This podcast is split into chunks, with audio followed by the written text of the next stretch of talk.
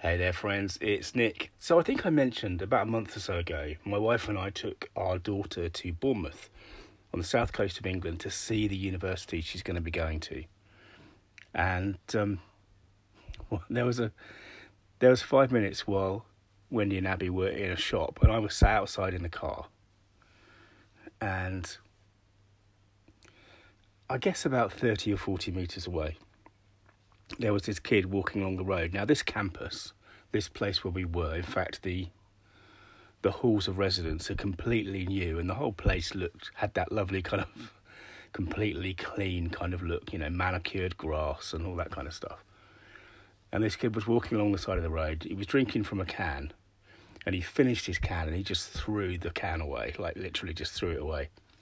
And it's the kind of thing, you know, you know, there's there's sometimes as an adult, as a grown up, you look back at things that you did as a kid and you sort of mentally roll your eyes, right? Because you know that's it's the kind of behaviour you'd you'd hopefully never do now.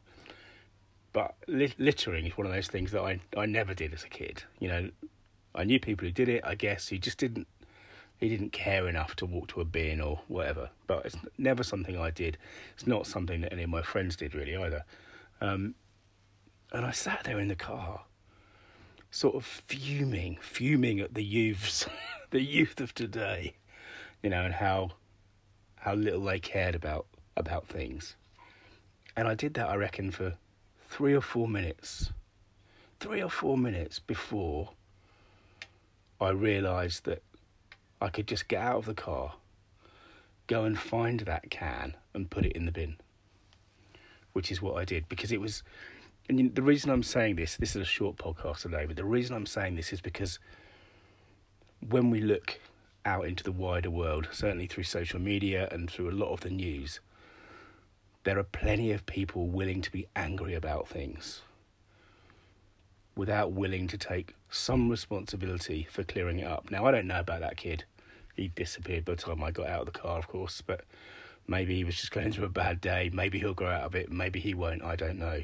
But I spent those three or four minutes kind of blaming him, blaming the society that created him, before reminding myself that actually, do you know what? You could actually make this better.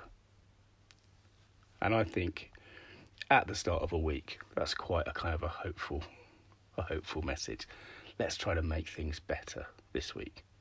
Thanks for listening, and remember, your story means business.